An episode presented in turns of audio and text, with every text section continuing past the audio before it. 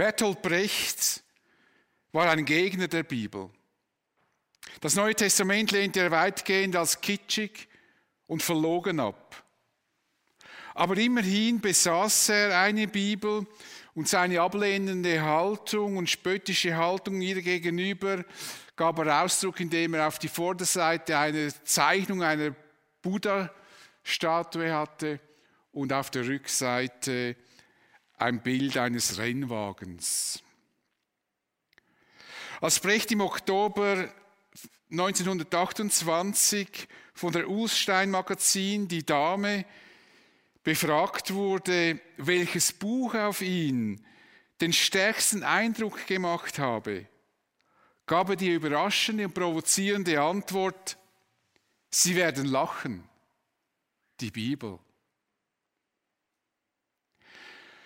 Die Bibel ist tatsächlich ein außerordentliches Buch. Sie ist das erste gedruckte Buch der Welt.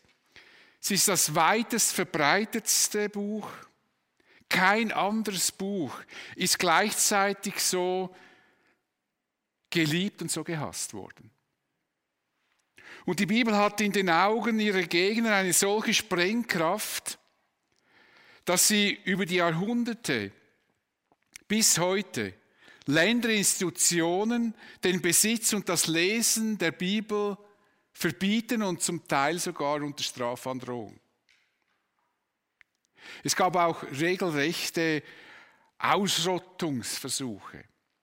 Der große römische Kaiser Diokletian erließ 303 nach Christus den Befehl, alle Christen und ihr heiliges Buch zu vernichten.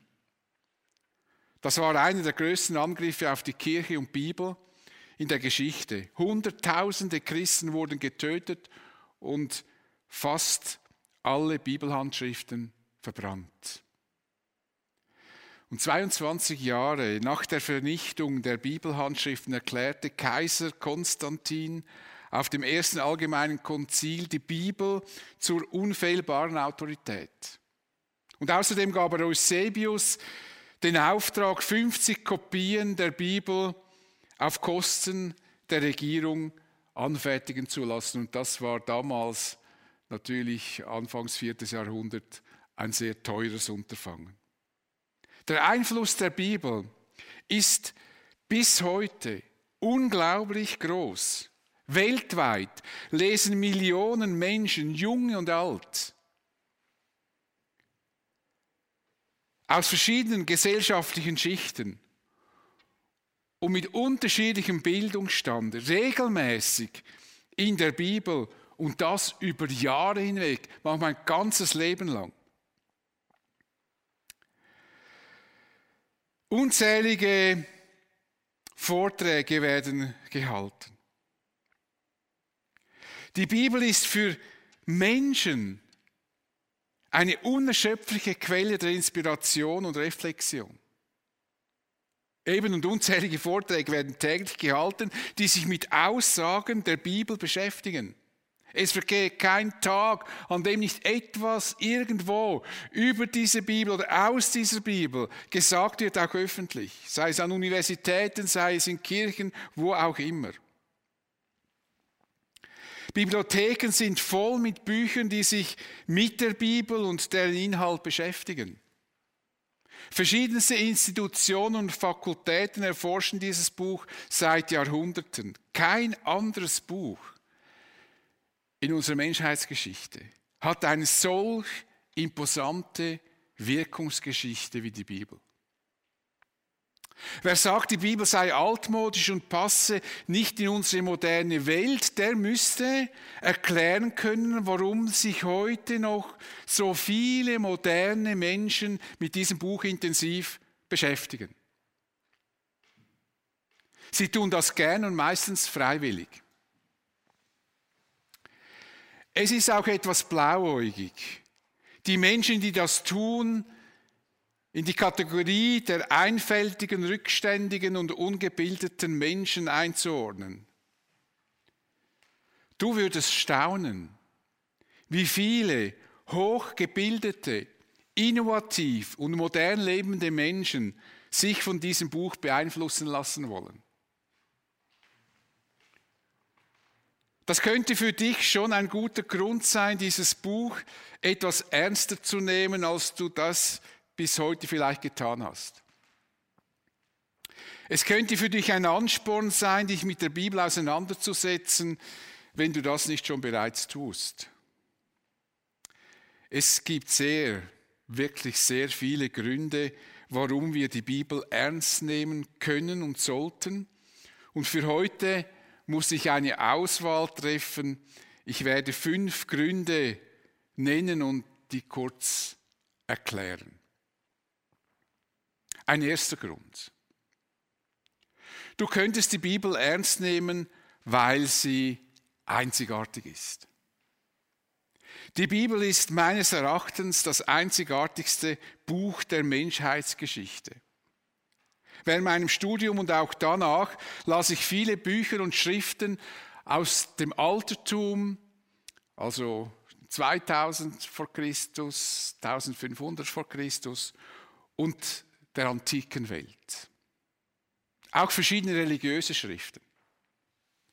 Aber mir ist nie, nie wirklich ein Buch oder eine Schrift begegnet, die irgendwie nur annähernd mit der Bibel mithalten könnte, ihr ähnlich wäre.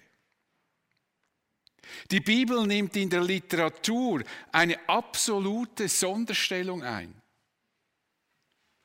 Und deshalb will ich dir gerne einige Fakten weitergeben, die wir bereits im Einspieler zu diesem Gottesdienst gesehen haben. Und ich möchte da noch das eine und andere vertiefen. Die Bibel ist eine Sammlung von 66 Büchern oder man könnte auch sagen von Schriften. Zum Teil haben die einen größeren Umfang, zum Teil sind die ganz klein, wie wirklich ein, ein kurzer Brief.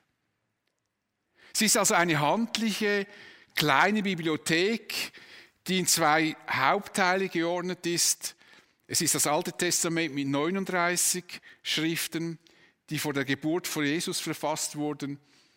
Und es ist das Neue Testament mit 27 Schriften, die nach der Geburt von Jesus entstanden sind. Wir sehen das hier in dieser, in dieser Grafik. Also der viel kleinere Teil ist das Neue Testament, der umfassendere Teil ist das Alte Testament.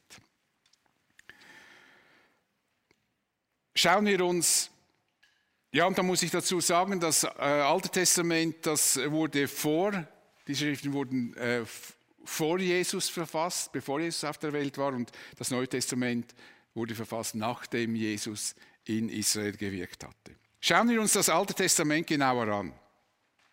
Es wurde in zwei semitischen Sprachen niedergeschrieben, hauptsächlich in Hebräisch und ein verschwindend kleiner Teil in Aramäisch. Wir sehen hier diese Schrift, die wird von, von rechts nach links gelesen, ist eine semantische Sprache, semitische Sprache.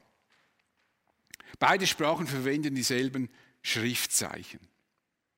Diese 39 Bücher des Alten Testaments lassen sich in verschiedene Kategorien einordnen. In dieser Darstellung sind es die oberen drei Regale. Die ersten fünf Bücher berichten über die Entstehung und Entwicklung der Welt und die Entstehung des Volkes Israel. Wichtige Personen in diesen Erzählungen sind Adam und Eva, Noah, Abraham, Sarah, Josef und Mose. Die nächsten zwölf Bücher berichten über die facettenreiche Geschichte des Volkes Israel. Und es folgen fünf poetische Bücher, Psalmen, das sind 150 ganz verschiedene Gebete, Klagelieder, äh, Dankgebete und weiß ich was alles. Und Hiob, Sprüche, Prediger und Heulied, die man der Weisheitsliteratur zuordnet. Im zweituntersten Regal sehen wir die 17 Prophetenbücher, die im Wesentlichen während der Zeit, als Israel sich in zwei souveräne Staaten aufgeteilt hatte, entstanden.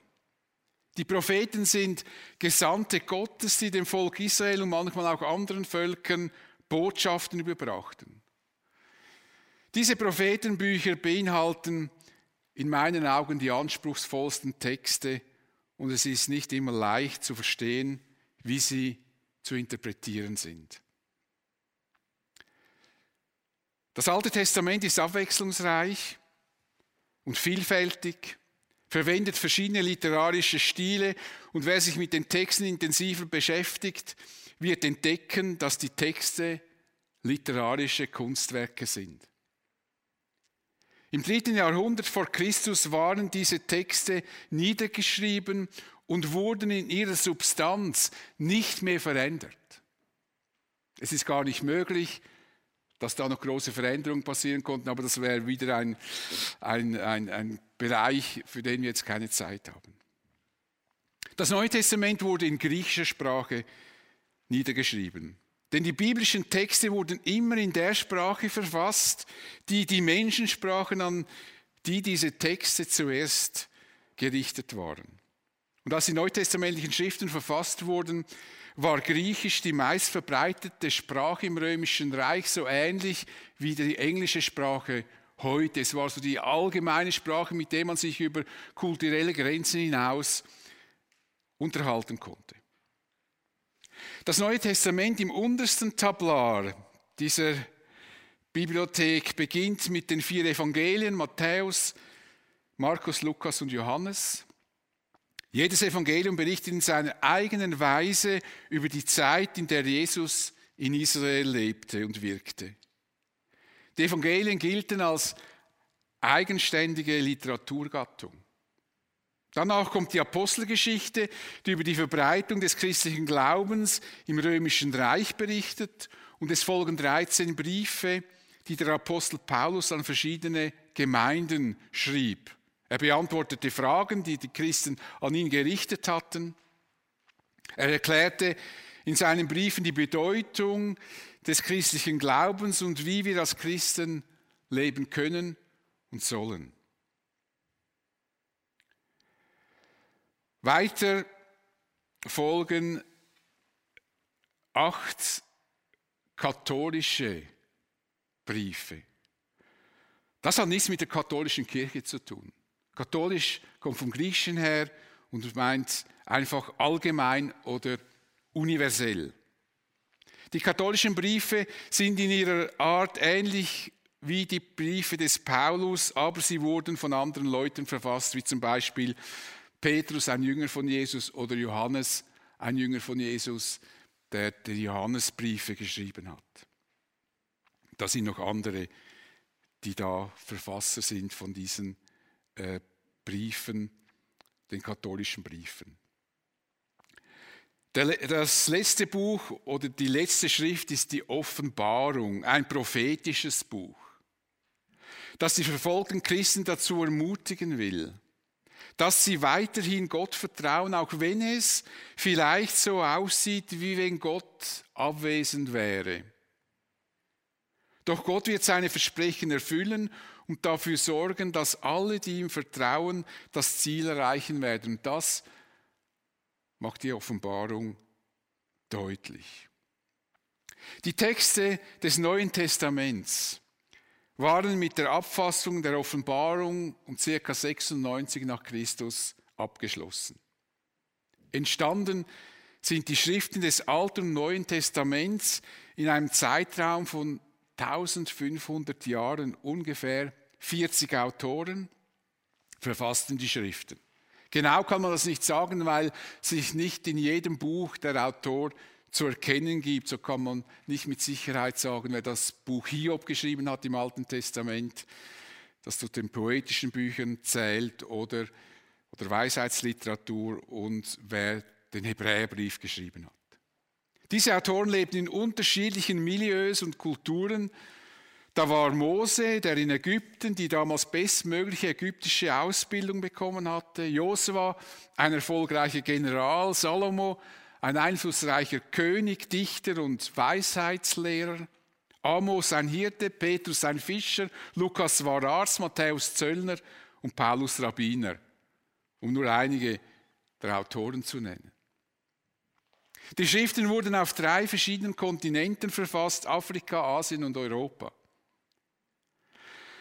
Eigentlich würde man erwarten, die einzelnen Schriften hätten relativ wenig miteinander zu tun. So eine lose Sammlung. Man sammelt, der hat etwas über Israel geschrieben, der hat etwas über Mose geschrieben und so weiter. Aber eigentlich, dass sie, man würde nicht erwarten, dass sie miteinander viel zu tun haben, außer dass sie vielleicht dasselbe Thema haben oder ein ähnliches Thema.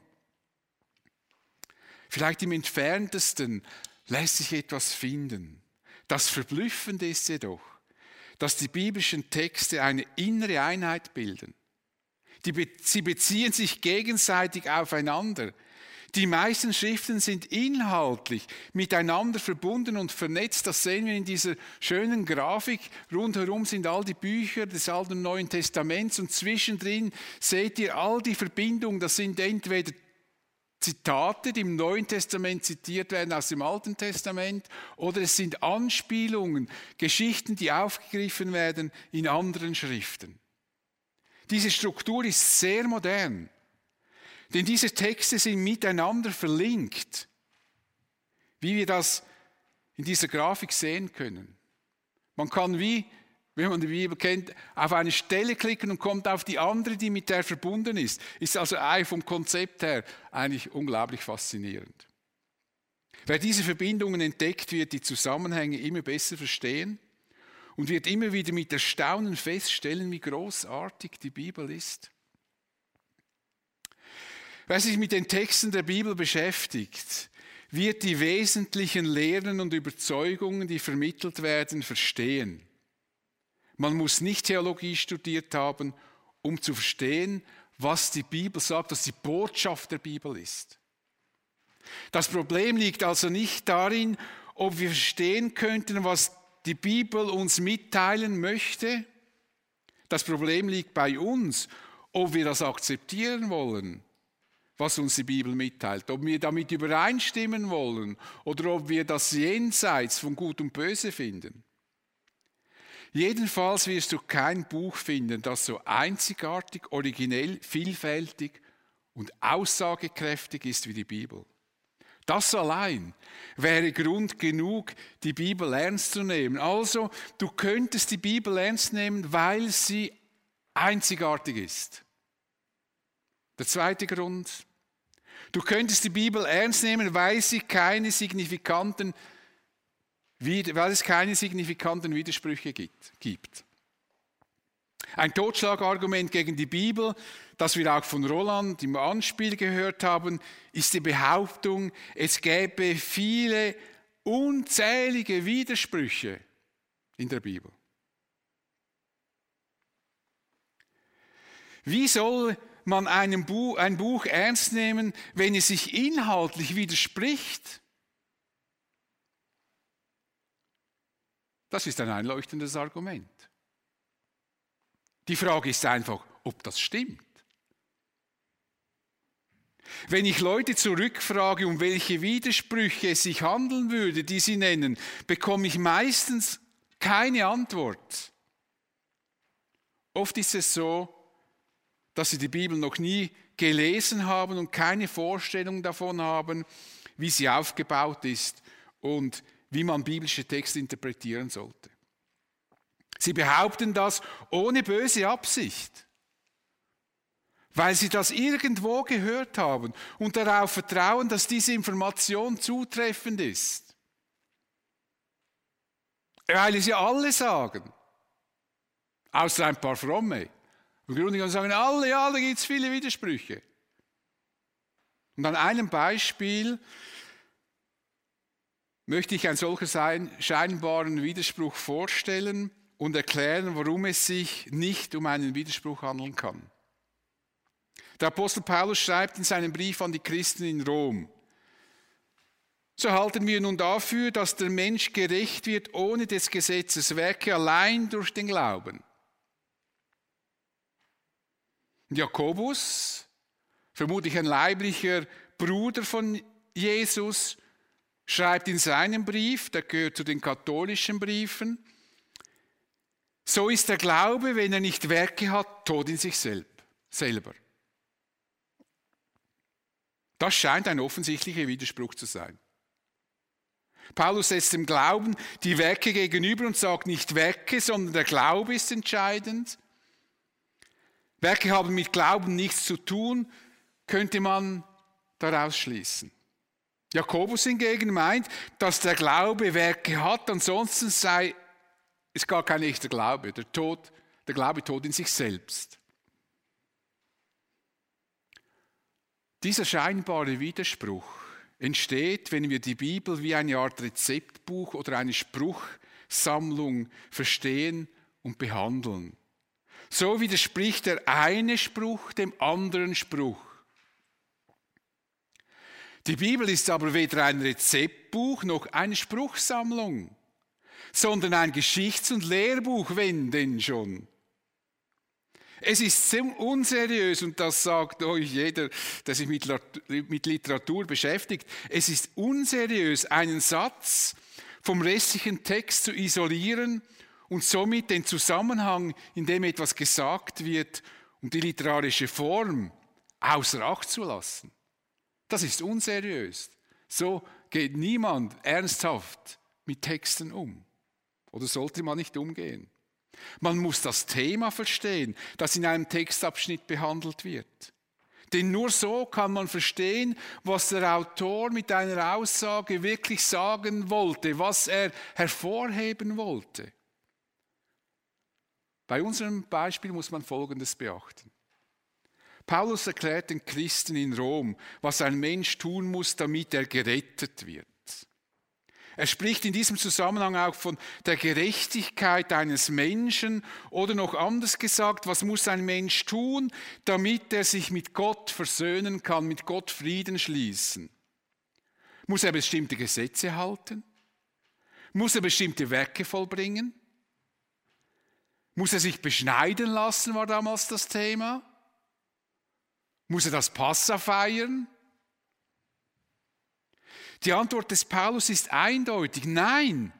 Der Mensch kann sich mit Gott nur versöhnen, indem er ihm das Vertrauen schenkt, indem er vor Gott kapituliert.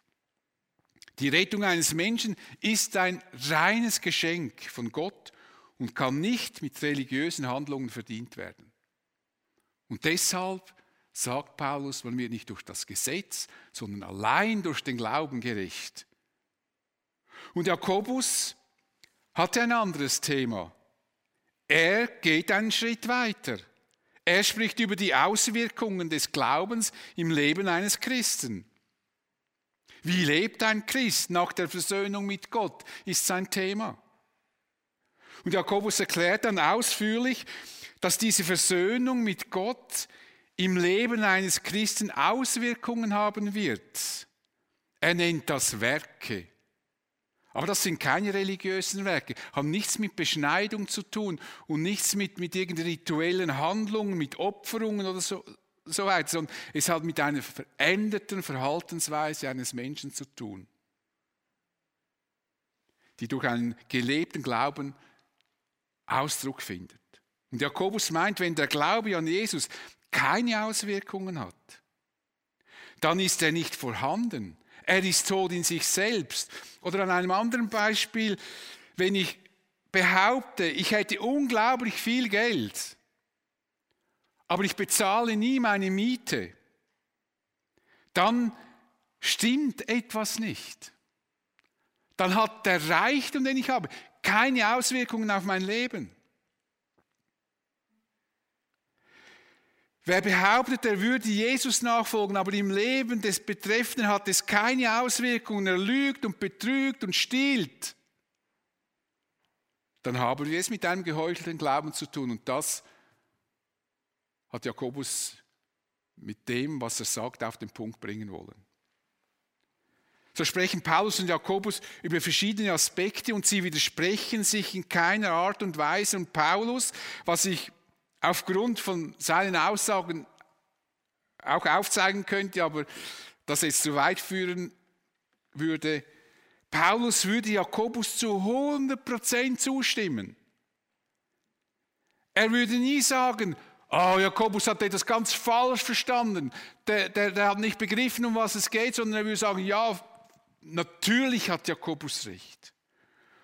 Und Jakobus würde Paulus zu 100% Recht geben. wer die Bibel nicht wie, ein, wie eine Spruchsammlung behandelt, sondern sich die Mühe macht zu verstehen, was die Autoren erzählen und erklären, wird erleben, dass praktisch jeder scheinbare Widerspruch als ein Missverständnis entlarvt wird. Also, du könntest die Bibel ernst nehmen, weil es keine signifikanten Widersprüche gibt. Das dritte Grund, du könntest die Bibel ernst nehmen, weil es keine signifikanten Fehler gibt. Oft wird gesagt, die Bibel sei voller Fehler, das hat ja auch der Roland richtig zelebriert, genüsslich, ja, da hat unendlich viele Fehler in dieser Bibel. Und wie könnte es anders sein? Das ist das durchschlagende Argument, wenn sie von Menschen geschrieben wurde. Menschen machen Fehler, also sie muss voller Fehler sein. Eines kann ich schon mal festhalten. Wenn es in der Bibel Fehler gibt, dann sind es Fehler, die die Kernaussage der Bibel in keiner Art und Weise in Frage stellen. Oder Fehler, die eine fundamental andere Aussage als die Gesamtbotschaft der Bibel machen würde, ihr widersprechen würde. Und tatsächlich gibt es Fehler, die meisten in Zusammenhang mit der Überlieferung der Texte.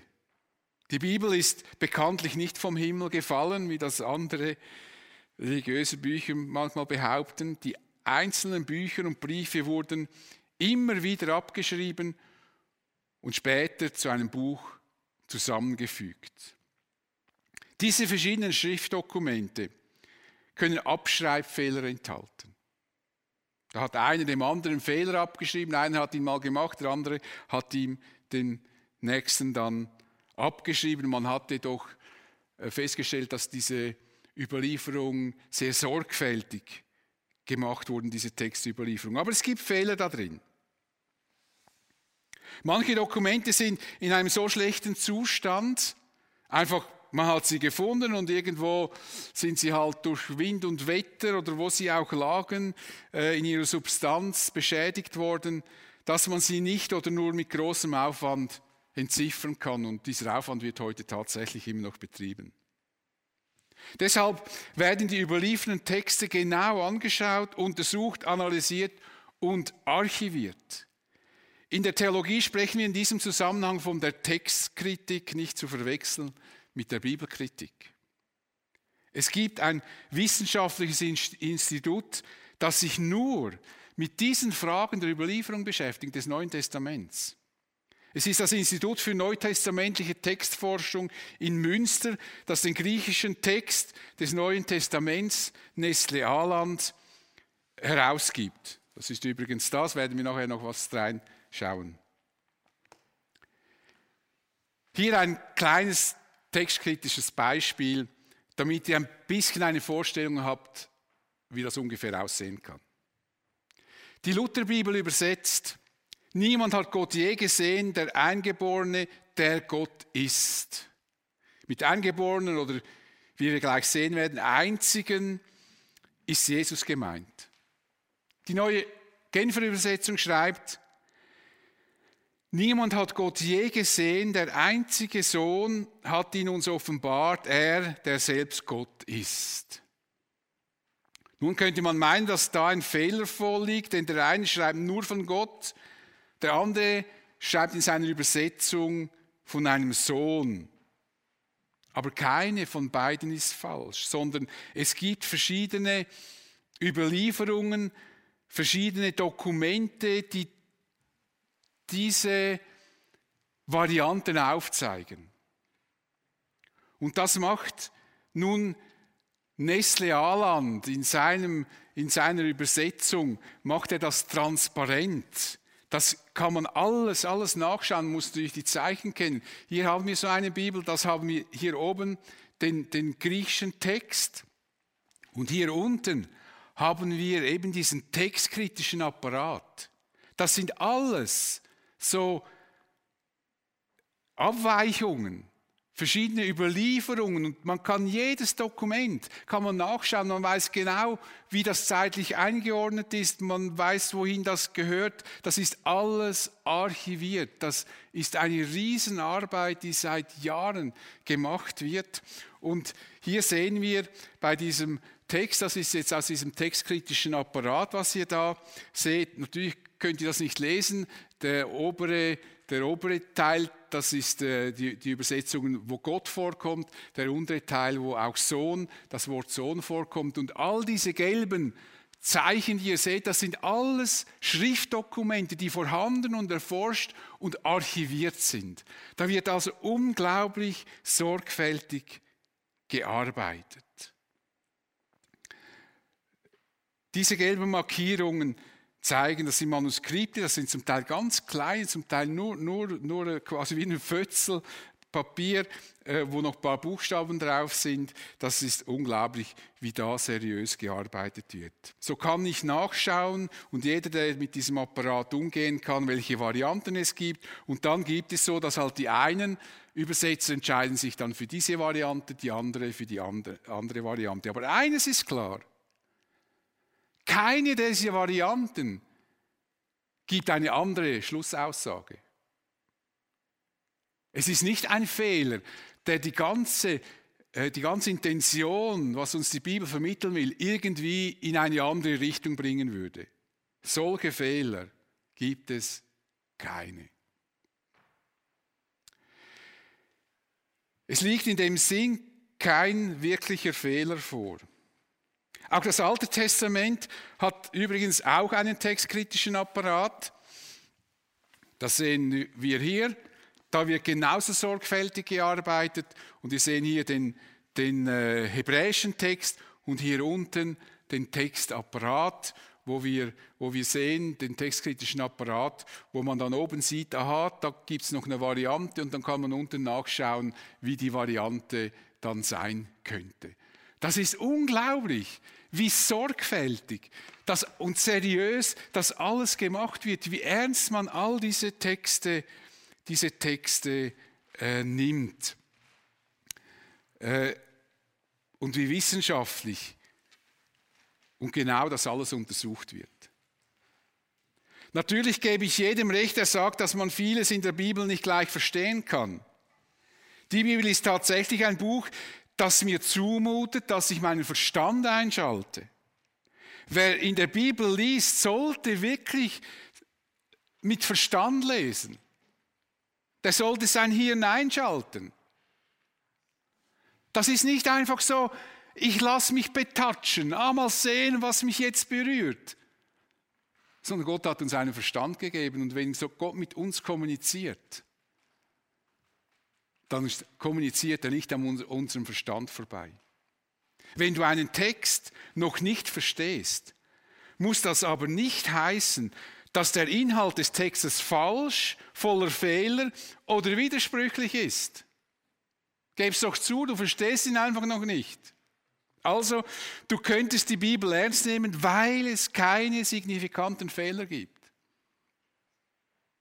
Auch wenn viele das anders erzählen. Sie sollen mir mal einen signifikanten Fehler zeigen. Und der vierte Grund, du könntest die Bibel ernst nehmen, weil sie überraschend ehrlich ist. Über die Ehrlichkeit der Berichte und Erzählungen in der Bibel bin ich immer wieder verblüfft und fasziniert.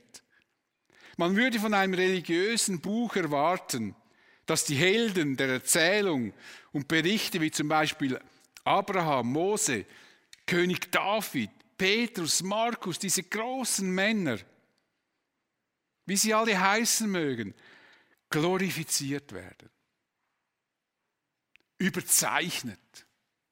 Das sieht man viel in religiösen Literatur, dass, dass Menschen, die, die in einem, einer Bewegung eine besondere Bedeutung haben, oft überzeichnet werden, heiliger gemacht werden, als sie sind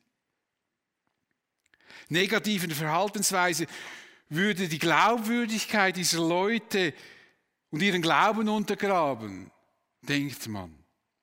Aber die Bibel berichtet offen über die Ecken und Kanten dieser Menschen, Mögen sie noch so große Namen tragen. Da wird nichts schön geredet.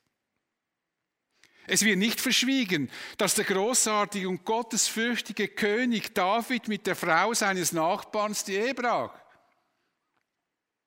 Können wir nachlesen, obwohl man sagen kann, ja, das hätte man jetzt ja nicht unbedingt erzählen müssen.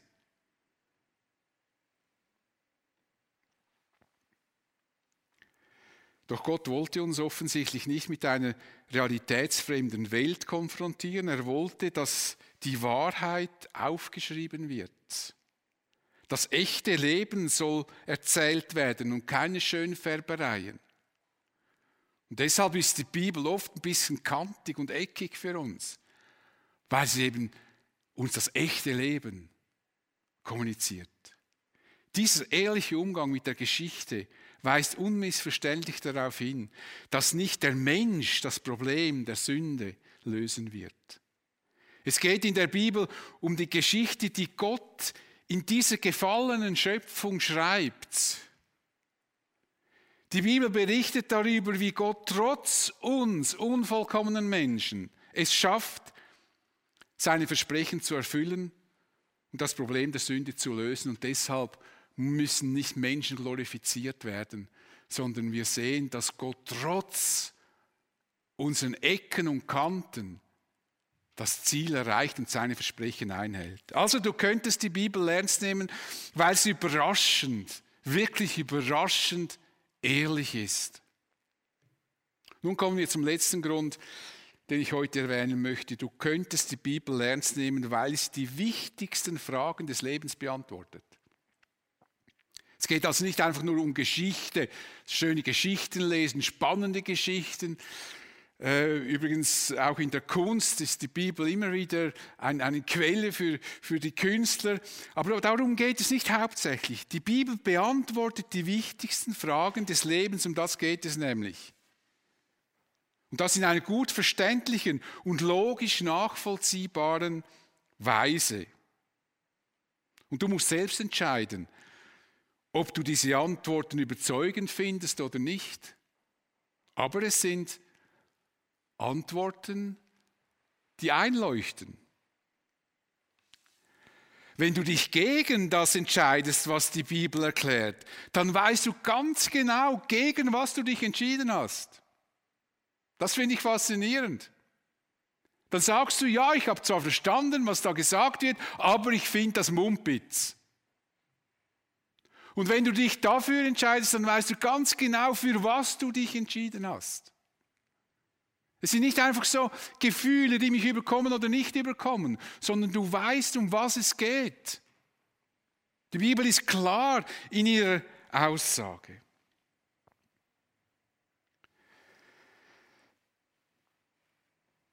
Die Bibel beantwortet also die Fragen des Lebens. Ich möchte auf drei dieser Fragen eingehen.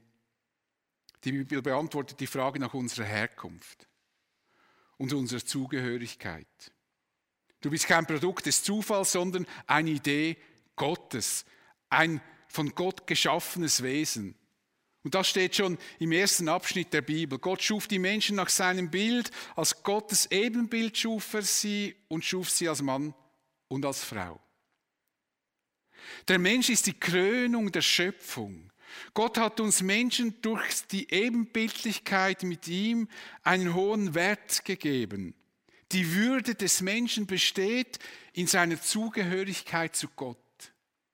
Da findet der Mensch seine Identität, wenn er sie akzeptiert.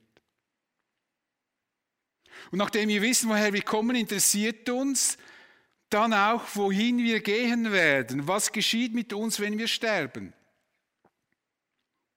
wird dann alles zu Ende sein. Das heißt, werden wir ausgelöscht sein, wie wenn wir nie existiert hätten? Werden wir uns in einer Art Nirvana auflösen? Es fällt uns schwer, wenn wir ehrlich sind mit uns selbst, uns vorzustellen, dass es nach dem Tod nicht mehr weitergehen wird. Natürlich können wir das behaupten. Und das behaupten und glauben viele Leute.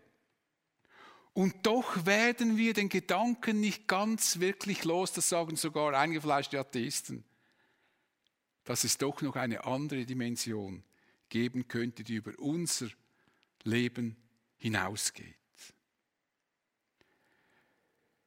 Das können wir nicht auslösen. Es ist, sind unsere Gefühle oder wie man das, was das auch immer sein mag, die uns etwas ganz anderes sagen.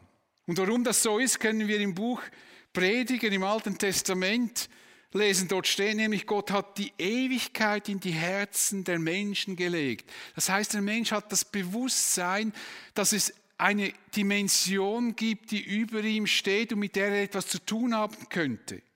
Transzendenz nennt man das. Das ist ein Grund, warum uns die Frage beschäftigt, was nach dem Tod kommen wird. Nüchtern betrachtet bekommt das Leben ja erst dann einen tieferen Sinn, wenn es ein anstrebenswertes Ziel im Jenseits gibt.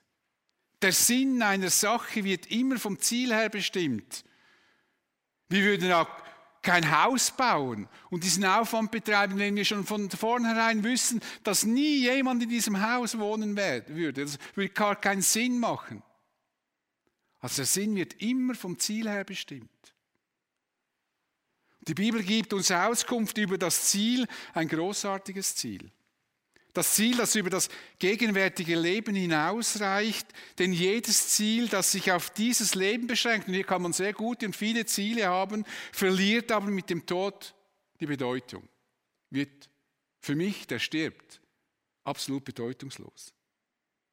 Doch das Ziel, das über den Tod hinausweist, die neue Welt, in der wir leben werden und weder Leid, Krankheit noch Schmerz es dort geben wird, gibt uns Perspektive und Sinn für unser ganzes Sein. In jener neuen Welt werden wir unsere Persönlichkeit und Identität nicht verlieren. Das ist übrigens etwas ganz Einzigartiges auch im christlichen Glauben. Dass der christliche Glaube, und so kommuniziert das die Bibel, dass wir die Persönlichkeit und Identität behalten. Ich bleibe in dem neuen Umfeld die gleiche Person. Ich bekomme, so sagt es die Bibel, einen neuen Körper, einen Auferstehungskörper, aber ich bleibe der, der ich bin. Und der Apostel Paulus freut sich dermaßen auf dieses Ziel, dass er den Philippen schreibt, eins aber tue ich, ich lasse das, was hinter mir liegt, bewusst zurück und konzentriere mich völlig auf das, was vor mir liegt und laufe mit ganzer Kraft dem Ziel entgegen, um den Siegespreis zu bekommen. Den Preis, der in der Teilhabe an der himmlischen Welt besteht, zu der uns Gott durch Jesus Christus berufen hat. Ich freue mich auf das, was kommt. Das gibt meinem Leben heute Sinn. Das ist meine ganze Motivation. Und darauf folgt natürlich die Frage, wie wir in diese neue Welt kommen können. Können und sollen wir etwas tun, um dieses Ziel zu erreichen? Ja, wir können und sollen etwas tun. Paulus erwähnt es gegenüber den Philippen. Wir sollen mit Jesus Christus in Verbindung kommen, weil er der Schlüssel zu dieser Welt ist. Denn er wird uns ans Ziel bringen, nicht unsere religiösen Werke. Wer Jesus vertraut, der wird das Ziel erreichen. Als seine Jünger Jesus fragten, wie sie dorthin kommen könnten, antwortete er ihnen, ich bin der Weg. Ich bin die Wahrheit und ich bin das Leben. Zum Vater kommt man nur durch mich. Zum Vater kommen ist gleichbedeutend wie in die neue Welt kommen oder einfach gesagt in den Himmel kommen. So beantwortet uns die Bibel die wichtigsten Fragen und das, was ich jetzt erklärt habe, ist wirklich eine absolute Kurzfassung. Da gäbe es noch weitere Aspekte, viel differenziertere Antworten. Aber ich nehme an, dass ihr jetzt nicht bis heute Abend mit mir da vor dem Bildschirm bleiben möchtet. Natürlich werden diese Fragen in der Philosophie meist anders beantwortet, aber die Bibel gibt uns in diesen Fragen oder zu diesen Fragen plausible Antworten, die auch mit der realen Welt, in der wir leben, übereinstimmen. Ob wir zustimmen oder nicht, ist immer noch unsere Entscheidung. Also, du könntest die Bibel ernst nehmen, weil sie die wichtigsten Fragen des Lebens beantwortet. Ich habe dir jetzt nur fünf Gründe genannt, warum du die Bibel ernst nehmen könntest. Ich könnte noch viele Punkte hinzufügen, aber ich finde, jeder einzelne Punkt wäre schon Grund genug, die Bibel ernst zu nehmen und sich mit dir zu beschäftigen. Und wenn du das tun möchtest, dann nimm doch eine Bibel zur Hand. Nimm nicht die älteste, die du bei dir noch vielleicht irgendwo in einem Regal findest, sondern kaufe dir eine neuere Übersetzung. Die, werden, aber die Bibel werden immer wieder neu übersetzt, weil sich auch die deutsche Sprache oder egal welche Muttersprache du hast, die Sprache immer entwickelt. Und deshalb ist es gut, wenn man beginnt in der Bibel zu lesen, wenn man eine neuere Übersetzung hat, nicht, dass man schon von, von, von, von der Wortwahl und von wie das übersetzt wird, nur schon dann denkt, das verstehe ich nicht, sondern dass du eine Übersetzung kaufst in einer gut verständlichen Sprache. Du kannst mich anrufen, dann werde ich dich gern beraten und dir auch vorschlagen, welche Abschnitte du zuerst lesen könntest. Beginnen könntest du mit einem Evangelium, also im Neuen Testament zum Beispiel mit dem Lukas oder dem Johannesevangelium. Und sei dir bewusst, dass die Bibel ein Buch mit Sprengkraft ist.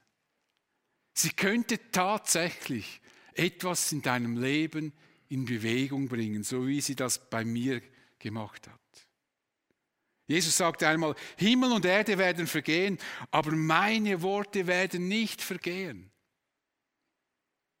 Das hat etwas mit Beständigkeit und Ewigkeit zu tun. Was Gott uns durch die Bibel mitteilt, das hat Ewigkeitswert. Und es schafft Neues in unserem Leben.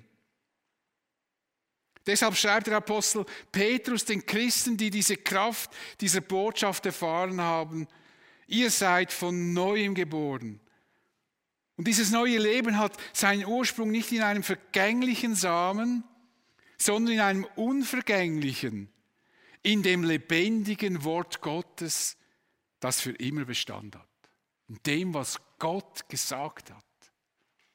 Und das ist meine tiefe Überzeugung. Gott spricht durch die Bibel zu uns. Und das hat Bestand.